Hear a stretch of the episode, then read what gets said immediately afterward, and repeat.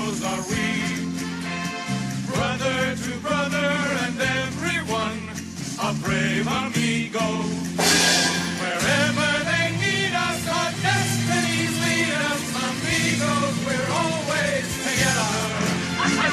Hello and welcome to the Three Amigos FPL show ahead of game week 7. We're recording this on Monday the 24th of September and I'm your host Don and as usual I'm joined by my amigo Mars and my amiga Kylie. Marsy baby, how did game week 6 work out for you? Yeah, it was uh, it was quite good actually. Um, finished with 65 points. Um, I believe I beat you and Kylie if we take you minus four away, Don. So you know, like I'm happy about that. No, yeah, 65 points. Take Anton away from me, don't you? Yeah. 65 points, clean sheet at the back if I ignore Kabasele, and, and we'll come to that to that lovely Kabasele later on. Let's not ruin my mood right now. Um, midfield was pretty average. I mean, I had Salah and then captain as Agu- um, Aguero's captain, Mitrovic up front. So yeah, for me, no, I was really happy with the score. Um, yeah, I was happy. Nice one, Marsy. And uh, Kylie, tell me, how did Paul get on this game week? Ah, yes, he did very well. Ended up with a game week rank of like 880. It was like everything he touched turned to gold. And I'm really jealous because while I had a respectable week, it certainly wasn't that. Like, I think he ended up in the 90s or something um, in terms of points. Um, for me, I played my wild card. I didn't want to, to be honest, because I was really quite happy with the spine of my team. But um, unfortunately, as I mentioned on the pod last week, I did have a load of injuries and, and non-playing people. So look, it worked out all right. I ended up on 58 points. Um, I did sell Salah in the end. And largely that was because I wanted to bring in Lacazette, um, and, and that paid off. Obviously, Salah scoring was not fun, and it was particularly stressful watching that match. Um, I also had Mitrovic, uh, Captain Aguero, and then my defenders all got me some points. Um, Alonso Robertson, but the most frustrating of which was Trippier, because while his assist was lovely, the yellow card and 93rd minute conceded goal was very much not lovely. I have But to say I second- enjoyed that, Kylie. I enjoyed the Ah. Spurs clean sheet wipeout because um, I saw the Trippier and I was going, oh no. With uh, Robertson and Alonso did nice for um, you you have them as well as Trippier, don't you? Yeah, so I had the three of them, but the problem is because I was wildcarding, I got rid of Mendy, and in some ways I'd been better off keeping him because Wan-Bissaka, you know, Mr. Biscuits was first on my bench and did not come on, so that was annoying with his nine points. Um, I shouldn't complain because I did get those points last week, but you know, it was the second week in a row where none of my midfielders did anything. And, you know, I do have a strong midfield, so that was quite frustrating. But I guess my, my strikers and my defenders have been delivering well. So I, hopefully the wild card puts me on track going Yeah, forward. Of course, it's about more than one game week. Um, the, yeah, mine was okay as well. As Mars mentioned, I took a hit, so I ended on 65 minus the 4, so 61. Gave me a slight green arrow, so um, I'm relatively happy with that. But um, yeah, the midfield is certainly seeming to be a bit of a problem. That's two game weeks now where I, Pogba was my highest scoring um, midfielder. I brought him in for Pedro for the hit um, which cover did cover the hit, but um, it was you know it's underwhelming, shall we say, this game week. Other than the defence, which um, clean, we got a clean sweep of um, goalkeeper and defenders. A lot of people did. But um, other than that, it wasn't anything too exciting. Um, let's give the listener league update, and um, to with that has been finally closed because, as Mars pointed out to me, it was something I was supposed to do a couple of game weeks ago, but um, I finally closed it there. But top of the table still is Jer Newman, the nearly man, on um, 456 points. Um, second place then is Dom Superstars. That's Dominic Jervis on 443. And a special shout out to a friend of Kylie, Robaldo, Robert Byrne, he's on 442 points. So well done to that fine trio. They're doing fantastic so far in the league. Um, let's move on to the section of the show where, of course, Mars, we give Mars the microphone and we let him have his rant of the week. So Marsy baby, take it away. Oh yeah, where do I start? So, I think a lot of people know about it because people were just like laughing at me or messing. Why would you do that? I'm like, oh, you know, after 10, why would you do that? I just said, please go check my Twitter timeline and then come back. um, so what did I do? Why did I do that? I, um, I, I had planned the whole week to buy Maddison because for, you know, Huddersfield at home and the, and the fixture list, Vardy's back, blah, blah, blah. Uh, so I bought Maddison and Kabasele only really just as a playing defender because I wanted so a player to make sure that I have a playing bench, and I was impressed with Watford. But I wanted somebody that does not give me a headache, because with Biscuit, I've been benching him, and uh, it gives me a headache when with his points when the, especially when he's playing easy games. So he he started for me this week. So obviously I do the subs, Mendy and um, who did I take out? Uh, Mendy and Kante out, Maddison and Kabasele in. I did that on Friday night. I see that Kabasele is starting, not because I played 4-3-3 last week. Take him out, bring Maddison in, 3-4-3. Okay, yeah, switch it off. Go on Saturday morning. I go on Twitter. I answer questions. You know, I'm being helpful, being the nice guy that I am. Come 11:30. I didn't want to go. You know, one of the reasons I didn't want to go and to check my team is because I did not want to be tempted with changing Aguero to Salah because I was just, I, it, it, it wouldn't have bothered me if Salah scored five as a Liverpool fan. So, but I was I was on Aguero the whole week. I was like, just don't change it, don't change it. I was in a lot of, you know, people were talking, people were discussing. I was like, okay, I don't need to look. You know, I always check my team. I always check my team at least three times because of this. I don't know why. Saturday morning, I just did not. At 11:30, I went to look at my phone and I saw Kabasele and I was like, okay, when, when it refreshes, uh, it will update. And oh, the look honestly, uh, about 12 o'clock, when I looked at my team and I saw Maddison first sub, it, I, I kid you, I'm not exaggerating. People know that I'm always having a laugh. It actually, ru- for about 15 to 20 minutes, it ruined my mood for the afternoon. I was so mad at myself, uh, and I was convinced. You. I was convinced that I did it, and I'm still convinced that I did it. But you know what? I it put the, the it put the it put the mad in Maddison, huh?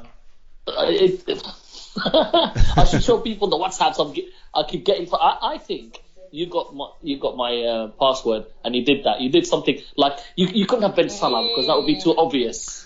Marzi, Marzi, I'm not even worried about you. It's Kylie I've got my eyes on. That's fair. Uh, uh, this is my, my rant of the week and everything just like, you know, check your team. Check yeah, your team. Before. Check your team. And oh. e- even if you're, I do understand though the nervousness with changing your captain that you'll sway or you'll do some rash transfer if you look at your team too late. But um, yeah, I heard, certainly agree. You need to double check, especially if you're doing anything uh, off your off the web app or off the app itself. Yeah. God, yeah. I don't use the app. You see, I always go onto the website. I never use the app Either. because of that. but I would have been on 71. That's six points. And, and, I, and I say to myself, it's only six points. But actually, six points last week, benching Biscuit over somebody else. Uh, that's 15 points. That's six plus nine. And then if, if you add all these little things up and you think, oh gosh, I could be like, again, I don't look at the rank now. For me, it's too early to look at the rank. I look at the total points and how far away I am from where I would want to be. You know, for example, beating Don. So I'm like, okay, I need I need 40 more points or whatever it is. Um, but it's just frustrating, you know. And uh, when he scored, I just knew it. And the messages I got from you and Twitter, the whole of Twitter, thank you very much. Yes, I know Maddison scored. Straight in. I, I was in like out. a hot snot. Yeah. I'll tell you what, I would have been a lot more annoyed if he scored more than one. I'm yeah. glad that it's only six points uh, because obviously he scored, but I had two points from Theo. Thank you, Theo. So you know, Theo, six yeah. point difference could have been a lot worse with Huddersfield. And I watched the highlights. He he could have easily had more. Um, that's a nice one, Marzi. Thanks a million. Um, and it's a good example to the rest of our listeners. Now to move on to the topic of the week. And first of all, the big topic for us this game week, of course, is to wish you our old amigo Dale all the best luck in the world with his son Rudy. Um, all the best and good luck being a daddy Dale. Now move on to the FPL topic of the week. Um, looking at the next game weeks, the urge to move away from Liverpool and towards Spurs is strong in the community. Robaldo at Rob underscore red underscore devil asked, Salah and Hazard have tough fixtures coming up and are there other midfield options to consider? But as a broader discussion, I want to kind of get your guys' thoughts on the move from Liverpool to Spurs in general. Kylie, come to you first on it. Do you think it's a plan that could work for the next couple of game weeks, or do you think because of the ownership with Hazard, with Mane, and with Salah in particular, that you're taking a massive gamble by moving to the likes of Harry Kane? Um, Yeah, I'm just still not completely sold on on Kane. You know, I think it could be. I think we're at a point where because people are selling Salah anyway and going to Hazard and, and so on, that um, it, there is an opportunity that we always talk about ownership risks, but as you rightly said last week, um, Mane is almost around the same ownership. So, you know, it's still early days. I think there are there are gains to be made by taking some of these risky um, chances at the moment. I'm uh, that being said, Spurs. I'm still just not really convinced by them. Um, you know, they do have pretty much all of their attacking players back now, and yet we're seeing like it's Lamela scoring, Moura's not really doing it, Alli's not really doing it, and Kane, yes, he scored, but it was a penalty, and I still just think he looks a bit meh. So for me, I'm not really thinking of it, but I can fully understand why, with the fixtures that they have that people think now might be an idea to to take a risk on Kane and see if he can do it. He is on penalties and Salah and Mane have tricky fixtures, but sure, we know they can score against whoever. So I don't know. I think that um, sometimes I think there's, especially when you look at the likes of game week seven, when a lot of the top players are actually coming up against each other. Sometimes you can kind of over um, over analyze it, I guess, and be too nervous about actually playing those players, whereas it is only one game week and it's not really worth ripping up and possibly losing maybe transfer value on, on players to to move off them for one to two game weeks. Yeah, and I think the fact that it's Chelsea Liverpool, just in terms of this first one, is probably the crux of the problem for a lot of people because there are a lot of double ups for both teams that people have. You know, people have Hazard and they have Alonso, and then they have Salah and Ormane and maybe Robertson as well. So that's four of your premium assets in one match. You might even have five of those players in that match. So that starts to look really unappealing.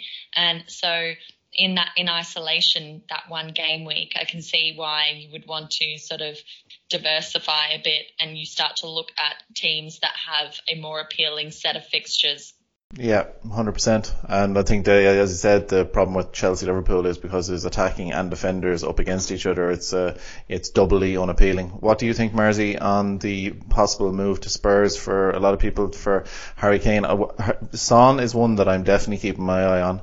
But um, Harry Kane is obviously the premium at his cost. He's a hard job to get into anyone's team. But um, what's your thinking on people making moves this week for him? Yeah, I mean, listen, uh, listen Harry Kane is Harry Kane, but we, in this case, we're definitely looking at fixtures over form, and that worries me.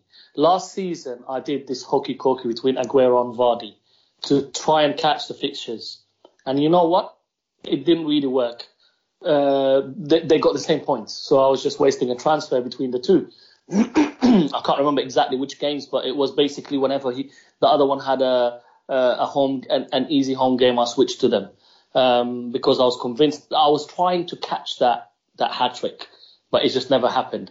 I've, I watched Spurs, I watched the highlights of the last game, and Kane had a couple of chances, but he hit straight at the keeper. He looked lethargic near the end. Okay, look, it was a difficult game. It's away. It was rainy. I'm not saying, you know, they're allowed to have a, to look tired near the end. But by the penalty, he didn't really have much to do, which I don't understand how he got the three bonus points, but hey ho, that's that system I'll never understand. Um, so I, my concern is we are definitely looking at fixtures, and of course, you know, people looking. Uh, you've got um, Huddersfield away and Cardiff at home. Those those are two.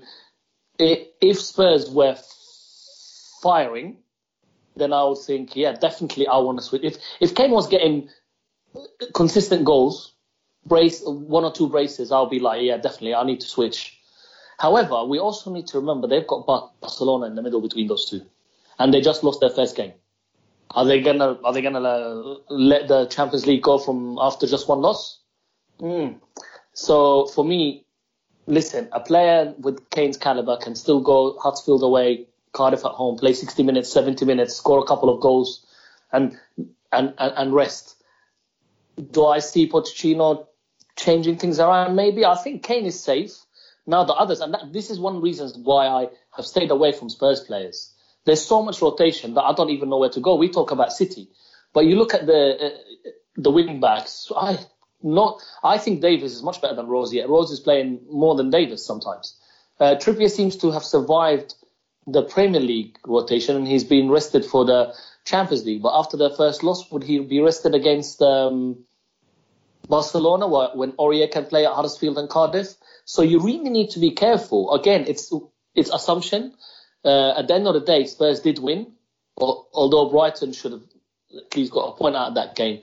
But they won, so they can afford to maybe think, okay, look, respect to Huddersfield, we can rest a couple of players, focus on Barcelona because we cannot lose that game, um, and then see what happens afterwards with Cardiff. So for me, I'm I'm cautious. I, I really am. Yeah, I think it is a very, very valid point in terms of it's the form versus fixtures thing. Yeah. It's to do with, uh, you know, it's always a risky one. And it's always one of those decisions when it doesn't work for you, you're kicking yourself for the whole weekend because you're it looking is. at, you know. But but but then there's there's a there's a there's a there's that voice like you know like Pete says there's a little voice in me saying be proactive, jump on Kane first. Uh, but in this case, I'm just a little bit wary. Let's move on to our Bonk, Marion Stalk game. Uh, Kylie, in this, of course, we uh, we talk about the players who are on the move. They're they're the foreign players in FPL, and their ownership is either rising or falling. And we talk about whether or not we should bonk, marry, or stalk them. Um, I'm coming to you first of all with the goalkeepers and Fabianski and uh, Hart. Marzi, I'm going to give you. But um, Fabianski, Kylie, what's your thinking on West Ham? They haven't looked particularly good in defence, but he's doing his save routine as usual. Um, what's your thinking of Fabianski? Is he one, someone you were looking at as your goalkeeping option, or are, is he somebody you're just going to avoid? Um, well, okay. So for me, I have a set and forget situation with Patricio, and I'm quite happy with that. I did continue that after my wild card.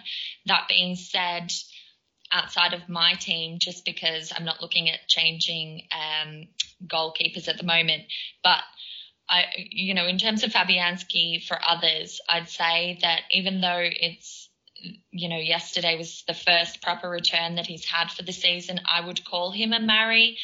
I know, look, we all identified him as a viable option in preseason with his move, just given his pedigree in the Premier League, the fact that he was still such a cheap price at 4.5. Obviously, West Ham have not been defensively great at all since uh, previous to to yesterday's match. But he is the kind of keeper to save a couple of penalties, make a stack of saves throughout the season. In fact, he's made 30, so he's second most saves uh, behind Hart, who is on 32. The challenge with Fabianski, I think, is that when you have him as part of a rotation, which I'm guessing most people who have Fabianski do have him in that situation, it's a case of when do you play him and when do you bench him because with him and Pope last year was another good example. Often the big holes are coming against the tougher teams. So you're really finding that players, uh, goalkeepers like Fabianski, tend to to step up a, a level in those situations. So it, you know, when you're playing typical fixtures for who you're determining um, to put in goal, it like often you won't go, oh yeah, Fabianski against Chelsea, that seems a great shout. So he's a hard one uh, to call if you're doing it in a rotation, but I definitely think he's so consistent. He was great at Swansea, despite Swansea being diabolical at times.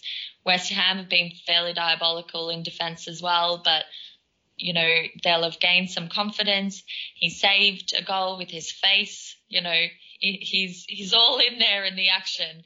Um, I, I still think, regardless of what West Ham's defence looks like, Fabianski is a very respectable long-term goalkeeping option. So he's basically yeah. a, he's a Mari when he's not a rotator, but he's probably you know I'd probably veer away from him if you're planning on rotating him because yeah, he will invariably. That's the thing. That's the thing. I put a tweet out after the West Ham game saying, right, those who rotate players tell me, did you start Fabianski? And I would say seven out of ten said no, and they are gutted because they benched him because Begovic has the easier game out of form Burnley away from home. A couple got lucky because their keeper did not start, so um, he came in. But that's the problem, and this is why I've always stayed away from rotation. I don't want to make that choice. I have so many other choices to make with my team um, I try not to think about it, which is why I go for and, and and then I asked the question. You know, we had a discussion about it on Twitter. We said like, you know, you know, you've got um, let's say Begovic because so far up until this game week, Bournemouth have not be have probably surprised us to be honest with the, that matter yeah. with, with, with the clean sheets. Uh, Hart, Patricio, and um, Fabianski. Now that's four keepers at 4.5 have been unbelievable. And Hennessy so as well. And Hennessy, sorry, I forgot Hennessy. So you always forget one. And Hennessy. So that's five keepers at 4.5. And I said, like, is this the time now to switch from a premium keeper and save a million? And a lot of, you know, and I've always said it will level out at the end of the season where the top six teams highly likely will have the, the most um, clean sheets. It's, it's just the quality. That, that's how it is. That's why it'll probably probably be five, six. probably be five, the top five, and then there'll be one surprise one in there, the likes of maybe, Fabianski. Maybe, but in. you know what I mean. You know, you know, like if you mm. if, you go United, Liverpool, City, or even Chelsea, you're not really going to go wrong, right? L- let's be honest. They will most eight times out of ten will get clean sheets. Yes, I know. Two weeks ago, Liverpool in the last minute they conceded to Spurs. Last week, uh, Spurs conceded, but that happens once in a while the, the thing is, my, my, argument, so the way I'm thinking about it is, okay, I've got Ederson.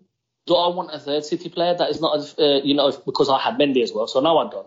But if I want two, uh, three attacking players, um, Ederson is a great keeper. For set and forget, you, you're mostly guaranteed six points. if you're lucky, you might get one, uh, a, a seventh for, for saves. Obviously, that the assist, but that probably was a one-off, right? Now I can take that, get um, you know, one of the midfielders, uh, plus, so two midfielders plus Aguero, and save that million and get a keeper. And, and it's, it's, it's a discussion that you, you know, you, you can have and you can look at it, see if that million will, will, will really affect your team. And you asked me about Hart, right? You wanted me to, to cover Hart? Yeah. So if Hart, if, if you don't have him, I think you have to wait. You have to stock because okay, they've got Cardiff and Huddersfield next, right? But after that, they've got City and Chelsea away and home. Now, if you're buying him to be your main keeper, maybe set and forget again, put him there, and you know, hope hope Cardiff away, Huddersfield at home. You think Burnley, seeing okay, we don't want to overreact, but they did really play well against Bournemouth, who was the informed team. So yes, they were at home, I saw the Burnley of old, and maybe now they've kind of like recovered from the Europa hangover, and they want to hit. But that's why I say for me, I would sit and watch because after after the City and Chelsea, they've got West Ham, Leicester, Newcastle, Palace. Not bad, not bad for Burnley. So if you're buying him as a rotation keeper, you need to make sure that in those two weeks where they play City and Chelsea, your other keeper has easier games. If you're buying him as a set and forget or you're on a wild card and you want a cheap keeper, I think Burnley now are going to go back to the Burnley that we used to know and see them defend much better. Uh, maybe not win 4 0 every game because we don't know Burnley scoring that many goals. But yeah, I mean, I think Hart for me is a Stoke. Right now, as somebody who has a, a premium keeper, all the 4.5 are Stokes until I decide what I'm going to do. Yeah, one thing actually, Marzi, you mentioned there saying, is is it now the time to move away from those premium things? I think arguably this season, based on the price points that they put a lot of those decent keepers at, 4.5. It's probably that time was probably a few weeks ago. But um, the uh, for me it was the 4.5s. There is a lot of value there this year. And whilst it is nice, I do know the thing of setting a forget with one of those big boys with Ederson or Alisson and so on. But it's a, it's, it definitely, I think this season has been, um, has been the way to go is the 4.5s and just go for one and stick with them for a period and maybe jump onto another one if they look like they're in form. Like, I- like for instance, moving from, from, um, somebody onto the likes of Hart or, you know, Hennessy, who has had two clean I- sheets now in a row. completely agree with you. The reason I didn't is because when I did the wild card, City's fixtures were just unbelievable, and I wanted that. I, I went double defense. Now, normally, one of the reasons I keep forgetting people like Hennessy and Patricio is because most of us have either got a Palace defender or a Wolves defender at the moment, and I don't like to double up on on cheap on the cheap defenders and keepers because again, that's just the percentage of them conceding. Now, of course, if you had doubled up on Palace against Newcastle at home, brilliant, fantastic. It was, you know, they didn't concede. But there's always that chance. Right? Imagine if you doubled up at Bournemouth against Burnley. Yeah. No, hundred percent. Yeah, hundred percent. I mean, the, the, the, do that anyway. well, it made it made me nervous, and I think a lot of players will have. Um, I saw the, I think it was the FPL coach put up a tweet earlier on with the, he's choosing between um, between the two Palace defenders this coming game week, and also I've got Hennessy and Wan-Bissaka up against Wilson and Fraser, so it's kind of a no-win situation in a way. Um, two attackers up against two defensive players, but um, these these are the, these are the things when you do have a team that are cheap and like Wolves who are cheap but are doing well. People will probably have some unlucky double ups that um, that they'll they'll have to put out there in some game weeks. But uh, let's move on. Uh, Mars, you're, I'm going to give you Trippier. So we were speaking about the Spurs guys earlier on. Um, a lot of people are looking at Trippier. That assist, the goal that he scored earlier on in the game in the season. What's your thinking on Trippier? Is he somebody that people should like? They're looking for Mendy replacements. They're looking for Robertson replacements. Um, is Trippier the premium defender that we'll all kind of want to have for the next coming game weeks? Look, on paper, Trippier is the dream of defenders right now, especially with Mendy being injured. You have the money.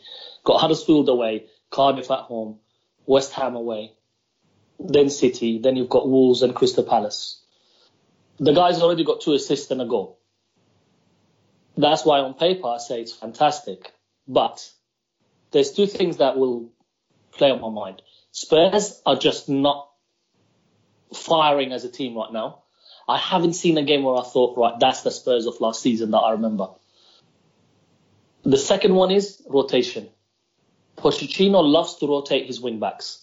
And with the Champions League and the fact that they lost the first game and Barca, why would you not play Aurier against um, Huddersfield? With all respect to Huddersfield, Aurier is not that bad. I've seen him. He's he's not as good as Trippier, but Aurier, can, you know, he's not that bad. So for me, I don't know. I think if Mendy's out for a while, maybe Trippier is an option, but you have to have a backup, a defender backup that you know will play all the time. So uh, Doherty from Wolves or Bennett from Wolves or Biscuit. Because if you don't, and you have the Peltier or two four, you know, if you if you haven't wildcarded and you still have players that don't play, like Stankovic or or Peltier, you really need to be careful if you're playing with three defenders because Trippier could easily be rotated. Yeah, I think if you have the Trippier, the the biggest situation, you could have a City midfielder, a Spurs defender, and you're you know you need to have a very strong bench because with the rotation that goes on there. Uh, so so will we call him a will we call him a bonk, Marzi, or is he uh, what what what what grade are you going to give him? no, to, I have to get you to have to get you to go for one. Come, Come on. on, you have to commit. Come on. Listen, listen. If you have good backups, I would marry him. If you have good backups, and you and you want to sell Mendy, right? Let's say let's say we find that Mendy's out for another three four weeks. That's money that should not stay on your bench. You need to sell. If you don't have, then then he's a bonk or stock. You need to sort out your. I said it last week and I'll say it again. This is the time that you have to have a playing bench. Now, I don't know about you, but I cannot see more points on my bench than on my field. I, I'm already fed up about it two weeks in a row. Yeah, yeah. Yeah. Which is why I have players that I know will play, but but but I know that I will bench them. They're not tempt. They don't tempt you to um to, No. pl- to play them. That's what that was always my problem with the likes of Kante or someone because you see a City mid or a Chelsea midfielder see that he's a certain amount of shots on target, but um I'd never want to start him any week. So that's This why is why I didn't sold Kante. Yeah, The only I reason I missed Yeah. out on biscuits, the only reason I missed out on biscuits points because Kante was playing Cardiff at home. Yeah, and it's torturous. But um, Kylie, let's move on to Richarlison. Okay, so um, tr- he's obviously back. Um, he came back in the game against Arsenal. Um, from the limited amount of that game that I saw, he looked bright. He looked like he could have scored. Um, so is Richarlison back to being one of those kind of players that we we have to get in at his price point that he is so explosive? Ooh, well, look, what I would say is, despite the fact that he got no returns yesterday, he did pass the eye test for me. I thought that, as you said, he looked quite bright. He made some good runs, and he certainly looked very eager, kind of frustrated with himself when he didn't score. So he's definitely hungry, and we know that he started really well for Everton, and obviously Silva loves him. The reason that I would I would call him a bonk, right? Because they do still have some good fixtures. Um, and so he's definitely a viable option. But the thing is that there's such an abundance of great options in this price range that it's hard to actually call any of them a marry for me because I think what we're likely to see is that we are all going to shift between these players throughout the season. So at the moment, Maddison is the popular one because Leicester have a great run of fixtures and he's proven really consistent. He's kind of quietly been building on that. I think he's got four returns out of six or something. Um, and then there's there's a variety of other options, and I think we'll talk more about that later when we get to the questions. So because of all of those options that have been thriving while he has missed games because of his ban, I don't think that he is the essential option that people were sort of thinking him to be after his strong start because his ownership really flew up. Um, I think you can jump on him now, and while he's maybe not a differential because there's still some legacy ownership, you could see the benefit out of it. I think that he will score and do well, but um, he he doesn't qualify as a marry. And as I said, that's less, yeah, not yet. And I think it's less about him and just more about the the lots of fish in the sea in that category. That's and I lo- lots of lots of fellas have said the same thing as that, Kylie. You know that there's so many fish in the sea. They Yeah. they'd rather just bonk and not and not commit yeah to one. But uh, So I'm being very cliched in my yeah, totally cliched, Kylie. Got to the Uh, heart of the matter. yeah. Marzi, um, move on to Zaha, um, another player who's looked explosive a lot of the time, but I'm kind of, it, the, the pre-match, um, injury concerns all the time are kind of, if, if I was an owner, I, I sold him a couple of weeks ago, and whilst I do love him, I really, really do like him as a player, but, um, it, I'm, I'm actually happy that I'm not an owner at the moment with all this, with all this, every single time it seems to be, as has left the warm-up and um, and I, I'd be concerned about it if I was if I was a Zaha owner. What's your thinking on him? Is he a bonk, marry or stalk for you at the moment?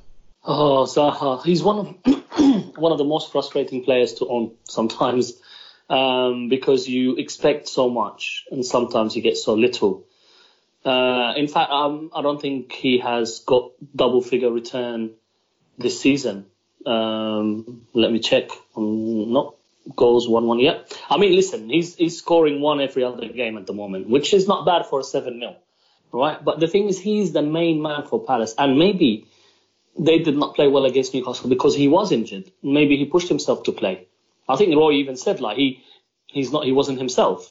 So that's that's you know it, it worries me.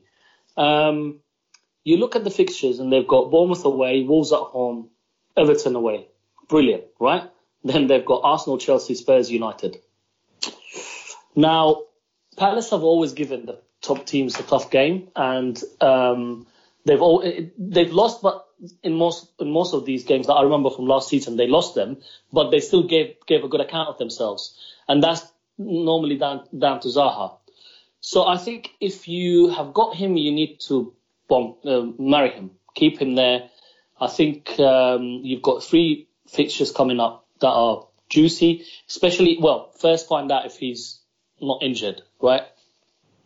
And then when you play him against the big teams and you just hope for something, right? Again, he's a seven mil. Problem is, is he if he's your second striker or third striker? Because if he's only your second striker and your third striker is a Wilson or even lower, you kind of want more points from from Zaha in those big games. If you don't have him, then I wouldn't bring him short term for just three. Because then, if you're going to bring him in just for the three and what, you're going to try and get get rid before the big games. So I think if you don't have him, he's a Stoke. And if you have him, you just keep him. Okay, let's move on to our Barlow and Baldwin captain picks. Of course, it's only a Monday night, so um, this could change during the week. But um, Marzi, come to you first on it. Who are you looking at for game week seven as being your likely captain pick? Is it on Aguero, or have you got somebody else that may be a Baldwin pick that you're going to go a little bit risky? The Barlow one is the easy one. For me, it's Aguero playing at home to Brighton. I will be surprised if he starts in the Carabao Cup. But it, to be honest, you know what? Even if it does, it wouldn't, it wouldn't throw me off if he comes, especially if he comes off early. You never know with, with Pep. He brought him off early, even though he didn't start in the Champions League. So it's staying on him. Um, now the the Baldwin one is is a tough one. Um, because there's some some actually not away from the top team fixtures. There's some nice fixtures. You know, if you look like uh, Newcastle, Leicester, uh, Bournemouth, Crystal Palace, and uh, Everton, Fulham. You could easily captain one of those players. So I think I can't. I'm not going to go with Theo. So I will probably go with Wilson as my Baldwin. He's due something because if he doesn't, I'm going to sell him. I probably I probably end up selling him anyway because I don't want to have I, I brought in Fraser last week, and part of the plan was that Wilson might wake, make way then. Yeah. Because um, I really want to have Mitrovic. I like Mitrovic, but I haven't had him in this season yet. Um, but uh, we'll we'll see how that goes. Kylie, what about yourself? Captain picks this game week. Okay, so Barlow is also Aguero at home to uh, Brighton. It, you know, it's he does deliver at home. I know people are always talking about you captaining people when they play at home, blah, blah, blah. I think that's largely irrelevant for a lot of players. Um, sometimes it just doesn't matter. Whereas with Aguero, we do know that he primarily scores his goals at home, with the exception of last week. But um, even if he gets hooked at 60 minutes again, I I still just think it's hard to look past him when some of the other big hitters are playing each other in trickier matches. For Baldwin, like Mar said, I actually think this is, you know, if you could look past Aguero, which would be hard to do, but I think there's some really interesting options. Um, Mitrovic against Everton is one. I also quite like the idea of Lacazette at home. Oh, yeah, you took my one. You took my yeah. one, Kylie. I, look, actually, the thing about it is Watford have actually been one of the better teams defensively, uh, but the partnership of Lacazette and Aubameyang up front has been quite lucrative for Arsenal. Uh, I think he would have a lot of confidence given the fact that he's been delivering in recent weeks, and I think that was his third match uh, playing 90 minutes. So I I like the idea of uh, of Lacazette, and he's such a differential. It's it's delicious. It is delicious. It is. Yeah, no, he'd be my um, he's my bold one too, and Aguero would be the. Uh, so we have a clean sweep of Aguero as the Barlow pick, but that's yeah. that was always going to happen. But uh, the one thing, at, one thing though, the Mitrovic shout is a very good one. Mitrovic um, against Everton, because I don't think Everton are diabolical. But my only concern is Fulham away from home are diabolical as well. In fact, at home until the second half, they were diabolical against yeah, uh, Watford. I thought I might be getting my clean sheet from Kabasele, even by mistake. um, Watford, Watford, Fulham, from, um, sorry, Fulham, Everton for me could be one of those games where both teams just can't defend. To be honest, yeah. so if you've got Richarlison and you really want, you really ballsy, I can't do it with Theo because I just don't trust him. But Richarlison against Fulham defense, they, they looked awful. Much better in the second half. So it just depends which one which one turns up. Um, then you've got Vardy or Maddison against Newcastle. There's so many options outside the top teams. Nice one. Let's move on to our listener questions. And um, we got an absolute ton of them into the show today. So um, thanks very much to all of you for them. Uh, first up, Kylie, come to you first. Nick underscore FPL, so that's Kiwi Nick, was asking, worth bringing in Kane for Salah for the next two fixtures? Yeah, so on that one, it just kind of goes back to my thoughts in the the topic of the week. I think that there is absolutely no sort of I wouldn't say it, it, it's a bad move. Um, I think that it could be quite a proactive move, and I do like when people start to think about that sort of stuff. It wouldn't be one for me just because I do think that even though Salah blanked, I still think that he will deliver. Um, and Kane, Kane just looks off it for me, and the only thing you kind of you know, he has penalties and, and he can score penalties, but the, it's not just Kane, like Spurs in general, just as, as Mars was saying earlier, they just look a bit off the boil. They don't look like this absolute force that can go out and score four goals against a team in like 20 minutes. And we've seen them do that in the past. I believe they will absolutely get to that at some point. I believe Kane will come good again. I think he has too much quality not to, but I'm just not convinced that that's the move that I would make at the moment. But I think now is a time where if you were so inclined, you might get rewarded for it. You don't know. Nice one, Kylie. Uh, Marzi, robotic underscore FPL was asking, he's confused between Lacazette, Lukaku and Aubameyang. Have you any strong opinions on which of those you should be kind of lining up there in your front line? Do we know who else he has? No, in, but let's just let's just let's just assume, for the sake of argument, that he has Aguero beside him, and he's uh, sure, and he's basically sure, sure. choosing between one of those guys to complement him. All right. Let, us make this easy. Between right now, between Boomerang and Lacazette, I would go Lacazette, even though I was one of those guys that was always shouting for Boomerang, because um, he seems to be playing out wider. He seems to be the one uh, getting hooked earlier because he's playing in Europa. And as you guys mentioned, Lacazette uh, his goal against Everton was fantastic, and uh, he had other chances as well. So that would be my my choice out of those two. Now between him and Lukaku, that's that's um, that's a tougher one because up until last week, I would have said, you know, Lukaku's scoring, he's on fire, um, go with Lukaku. However, United were just again back to them to their old self at home against Wolves. Um, saw the highlights. I didn't saw the whole game. I didn't see Lukaku very involved. Um, they do have nice fixtures coming up. They've got West Ham away, Newcastle at home, and Everton at home. I would say Lacazette and spend the money somewhere else. Thanks, Mersey. Um, Kylie, this is from no one you know at Just Mendoza. Um, he was asking now, he's talking about uh, Mendy. Of course, a lot of people are, we're all, me included, um, keyed in and trying to see on Ben Dinnery's timeline to see if we'll get any inkling to do with Mendy and how long he's going to be out for. But um, barring any news of his injury keeping him out for too long, he's torn between playing um, Biscuits or Hughes um, away at Arsenal this um, this coming game week. He's leaning towards Hughes as he doesn't think that Bournemouth will blank a second week in a row. What's your thoughts on that? So Biscuits versus Hughes. I would, even though I got punished by benching Biscuits this week, um, I would tend to agree. To agree, I prefer to err on the side of playing the attacker. Uh, just because there there tends to be more opportunities there.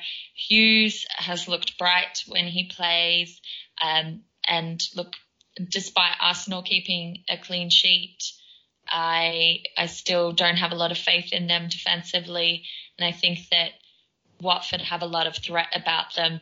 I also tend to agree that I don't think Bournemouth will um, sort of not score for a second week in a row.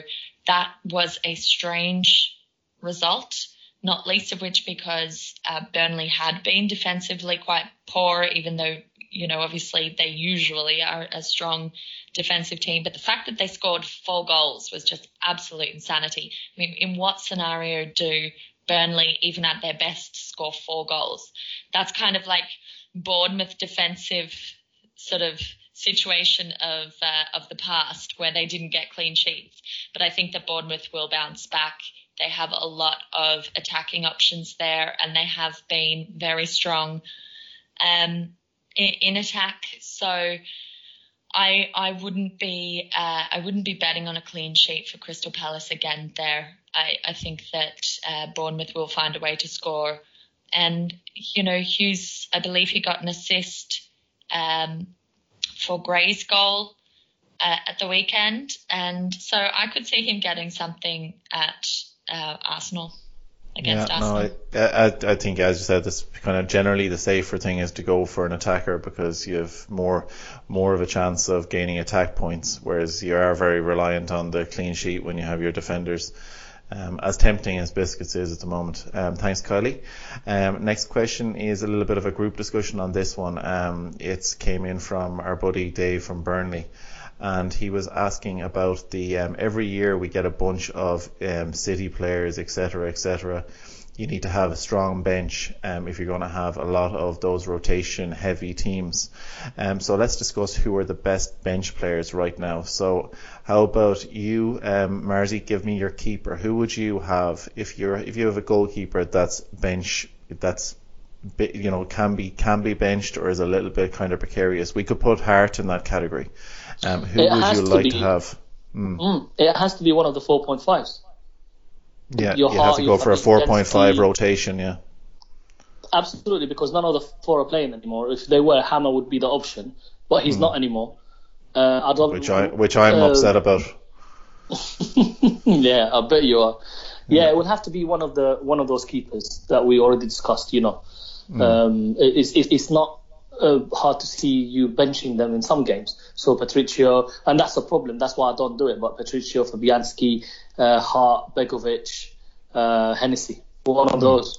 Yeah, because one of the it is one of the things with uh, with Hennessy, uh, as we mentioned, you know, if you do have a double up, say with a Wolves and a Crystal Palace double up, it would be nice to have another another goalkeeper who you can rotate in, but you'll be happy leaving the Palace guy there most of the time. But to avoid that double up on these kind of game weeks, um, you know, where I prefer it's not the optimal way to go into it to have uh, have a have a Crystal Palace double up in defence.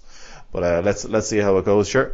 Um, the move on to defenders, Kylie. So, um, wh- who is your favourite? There is a good few actually good options in terms of playing defenders, but um, who would be your pick of the bunch to have in defence, and why would you go for him? Uh, look, I I think it's it's kind of hard to, to split between um, Wan-Bissaka, Bennett and Doherty. I, you know, obviously the cheaper of the two being uh, biscuits and and Bennett, and at that price, like when have we been so spoilt with cheap defenders in terms of these circa four million defenders? Biscuits been great. Um, and they still do have a couple of good fixtures, Crystal Palace, but their fixtures do turn shortly. So whether you'll want to, to continue playing him then or not, I don't know. Um, Wolves has kind of been mixed, but defensively they've been quite good. I just think this is a situation where there's definitely a bench template, and it is these guys. Doherty is the one that is quite attractive from an attacking viewpoint. And I think if you have one or two of these as your defensive bench options and you're going kind of premium at the back, which seems to be the template, that you can't go far wrong. You don't necessarily need to have a differential in these guys. You have cheapest chips options who are really viable, who have been delivering points for people off the bench. No need to mix it up too much there.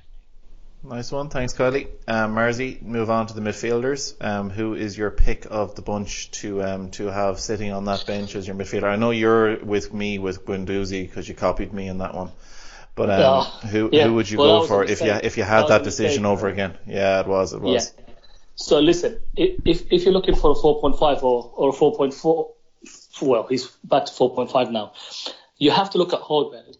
Uh, I'm not just saying it because he scored a couple of goals. That's one of the reasons. But he, I watched I watched the highlights against Liverpool, and he could have easily had a goal. He was Yeah. right up there in that tack, in the box, and he's always in, and he's got a sweet shot on him as well. And if you look at their fixtures, they've got Wolves away, okay, Chelsea at home, Bournemouth away, Newcastle home.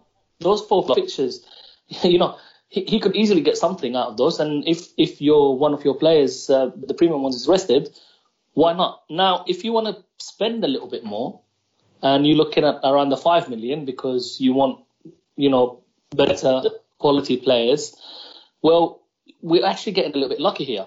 You've got Hughes from Watford, who I've always liked as a player, and he he just got an assist last week, but he also got a goal at the beginning. He's playing in a team that is uh, attacking. He also always seems to be in the box, always involved. So that that's that's a good option. You've got Lennon. I've I've always liked from the Spurs days. Um, yes, he just got a goal again for Burnley. Look, at five million and playing for Burnley, you're probably going to play him most likely when he's at home, or again if one of your players missed away, uh, um, uh, did, did not play. So it's not a bad option. He he he's somebody who again will always be involved uh, in the attacks. Um, apart from that, you've got Neves. Neves is, is another option from Wolves. Just put him there on the bench, and he might have a screamer. And if you're lucky, it's when you play him. So there's three options. Nice one. Thanks, Mars. Um, Kylie, the forwards. Who who's your pick now? The forwards, I guess the the budget budget options haven't done a massive amount yet, but um, who would you be kind of who's your favorite guy to have on the bench there if you were if you were wildcarding right now? Right. Well, so I did just wildcard, and um, I decided to forego the bench option um, for for forwards. I went with Højbjerg as my fifth defender, uh, fifth midfielder. Sorry, for the reasons that um, Mars outlined. I, what I would say with the forwards is that if you're looking at those super cheap bargain basement options, they are super cheap for a reason. They barely feature. Um, so, you know, if you're going to have an active bench, there, there's not a whole lot of value you're going to get out of them. If you then start to look at the slightly, still very cheap, they're sub six, you know, your Ings and Jimenez. I just went completely blank there. Oh my God. Um, Jimenez, Ings and Jimenez. Um, they are sort of respectably cheap options, but they're also ones that can give you a benching headache, um, and they can definitely haunt you from the bench if, if you do put them there.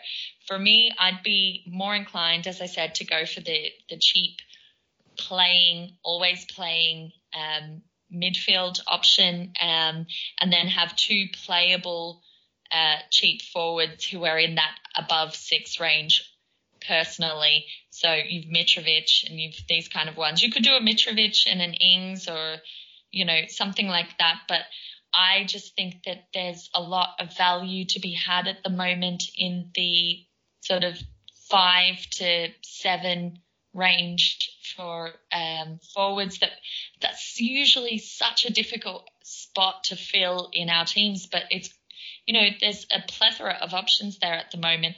So they're really, they're absolutely living up, um, and they're in, indeed in many cases outperforming the premium options. So I wouldn't be looking at one. This year is basically trying to decide which of them to go for is the, the difficult decision. The, the, challenge, and we could we could be seeing that there probably will be a sort of musical chairs situation happening there, but I wouldn't be using, for me personally, I wouldn't be using the third striker spot for the bench, uh, just based on the way it is at the moment. Play, player, player, third forward, yeah. Mm-hmm. Um, the Kylie will or John will will move on to actually John G's question and give this one to you, Mers. Um, he's talking about the mini league strategy in terms of whether when you use your free transfers to shield the lead, or do you always look for alternative players and try to be a sword? he's number one in his mini league, but he's facing a Salah plus Mendy dilemma at the moment. Um, and there are better alternatives owned by those chasing. So, Marzi, give me your quick update, your take on what John should do. Yeah, so it's all about mini league for me, and John knows that. so for, for me, listen, the first few first few months until December, I just want to be with the chasing pack. I want to be in the top six, seven. So I try and make sure that I check the, the teams around me and the player that is the most owned by all I must have. And most of the time it's the Salah, the Aguero, these guys. Now it's always good to have a couple of differentials because you want to go ahead of them and always try and sometimes with the captain just go with the safe option I would say at the beginning. Now from January onwards, that's when I try try to, to take to take my strides and build up to the double game weeks when when I try and take the lead, and that's when I start um, looking around, seeing where where where are these, you know, differentials that might not be differentials in the game, but differentials in my mini league. Um, and sometimes I start being more attacking uh, than than defensive. Um, so I would say don't worry too much now. Just make sure that you're in the racing pack, you're not too far away, and then from January onwards, try and take your claim. And in the double game weeks, that's when I try and lead. That's that's my my policy anyway. Nice one, Mars. Good stuff. Um, Kylie, we we discussed a lot about Maddison and the kind of mid-priced midfielders, but um, Nick FPL, that's Kiwi Nick again, and Samant a Samant H Nakhtar, um, and also Garth at FPL Shark.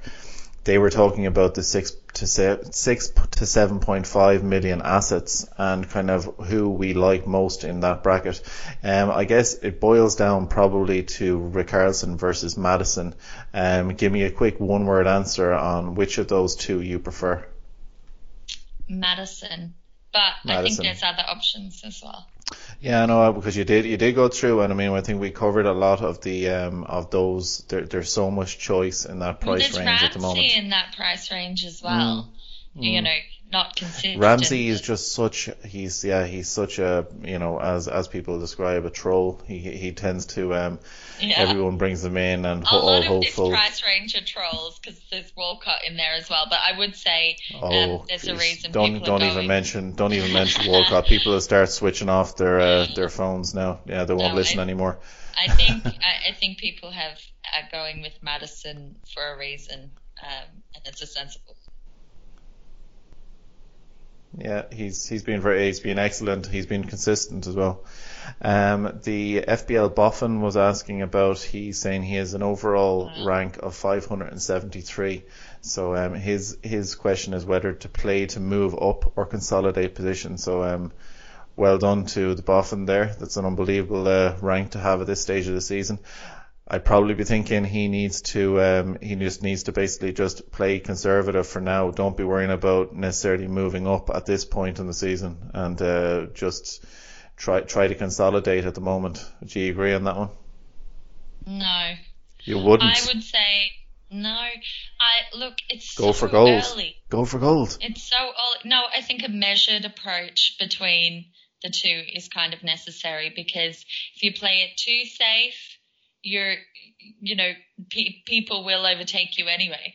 Um, so I think absolutely hold to the template in a fashion, but definitely try and make some proactive moves as well. I'd be thinking so about that you're- as that's the general. That's don't, the don't captain Wilson. Don't captain Wilson at home. yeah, don't do that. It's, it's but it's it's generally the same advice though you'd have for anyone really in FPL But, is it, that that, but that is exactly it, though. I think, you know, there is. It's it's so early. We've, we're going into game week seven, and so much can happen in 31 game weeks that you need to, as Mars always says, you need to have a plan and you need to kind of go with it. So I think that approach applies sort of wherever you are. I mean, if you're like two million or something, then maybe go a bit crazy. Sure, why not? But um, I wouldn't be playing it too safe because there will be aggressive players who will overtake you as well. And so, you know, I, I think the same rules kind of apply and enjoy it while you're there because enjoy you've done a enjoy, job. enjoy seeing those um yeah just three figures in your rank. It's uh Yeah, it's Yeah. amazing. Yeah, it is indeed. Uh, Mars Gino at G underscore OT was asking about your thoughts on David Brooks as a differential pick, or should we even be considering him? So a quick answer on that one, Mercy. No, I looked at his stats. Uh, no, I wouldn't. Not his price range. is Nice better- one. better So uh, short and sweet in that one, Gino. But um, the the just stay away from David Brooks. He sounds a bit like an accountant anyway, so we'll uh, we won't bother picking him for our FPL teams. Um, Kylie FPL Claret was asking. Um, they gave this gave me a laugh. Um, let's say someone hypothetically like transferred out Aguero by accident. Would you look to get him back in, or is it Sterling's time to shine? I love this.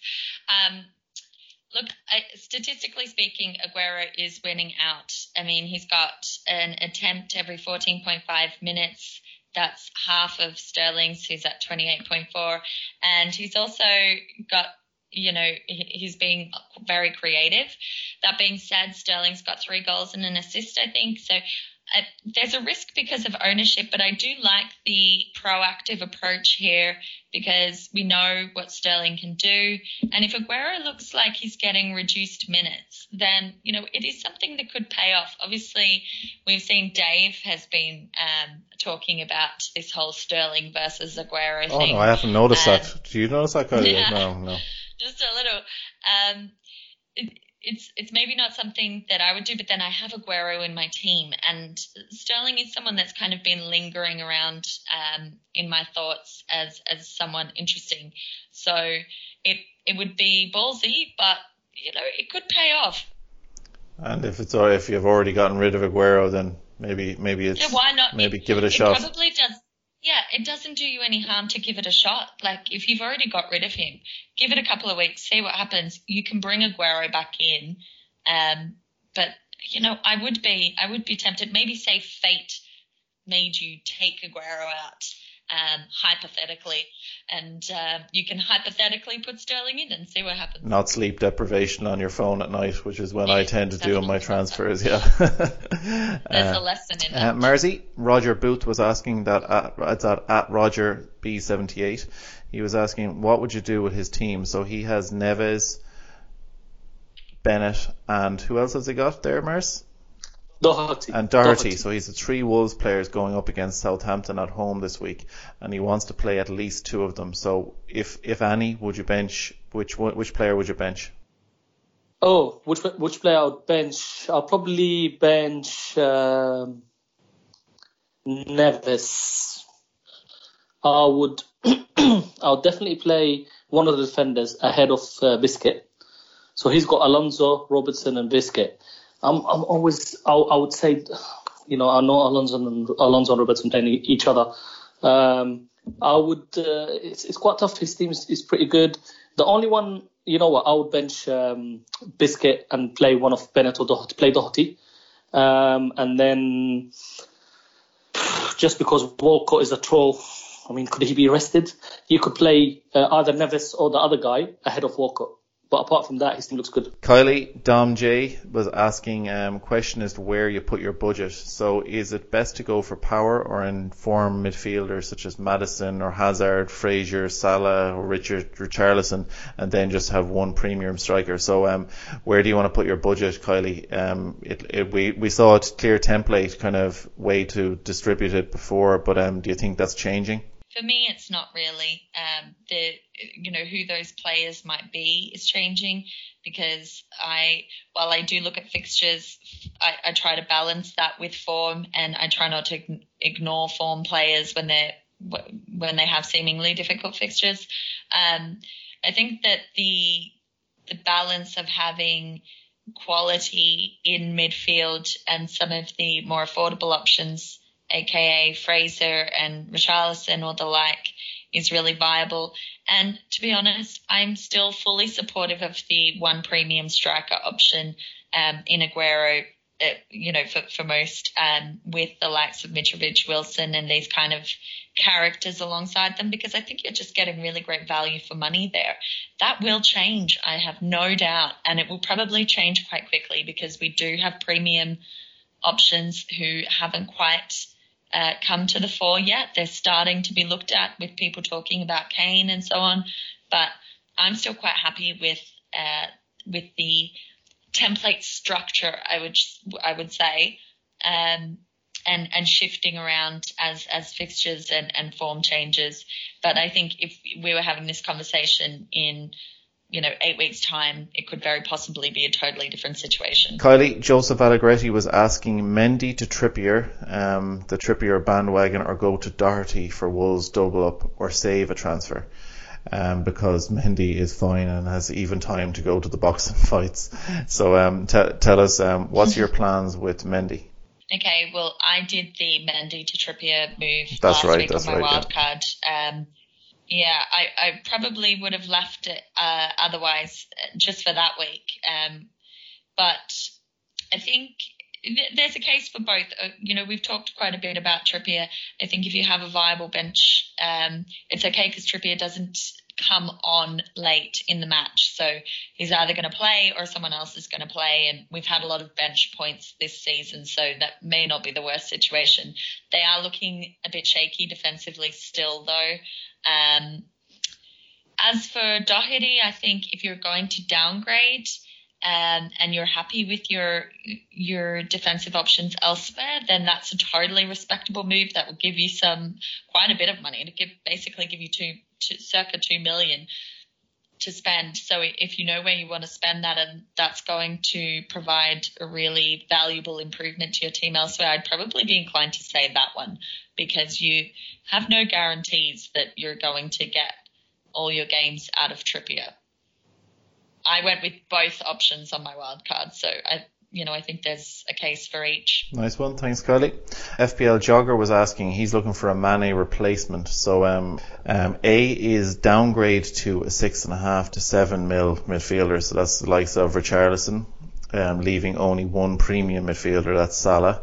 Um, stay at the similar or, or same kind of price bracket, which is Eriksen or Alli for him um, upgrade, let's go for Hazard, or keep and remove Salah. Personally, Jogger, I would be probably, I, am actually tempted to do the downgrade um, to Richarlison for this coming game week, but because um, I do like the, the, do like their fixtures and I do like the idea of having a bit of cash in the bank to do um, to do maybe the upgrade to Salah again and in two week two game weeks time. But um, personally, um, I I have Hazard, so um, it's it's kind of a tough one to go for. I wouldn't go for Eriksen or Alli simply because, as we've mentioned before, we're not big believers in the Spurs attack at the moment. But um, best of luck to you, whatever decision you come up with.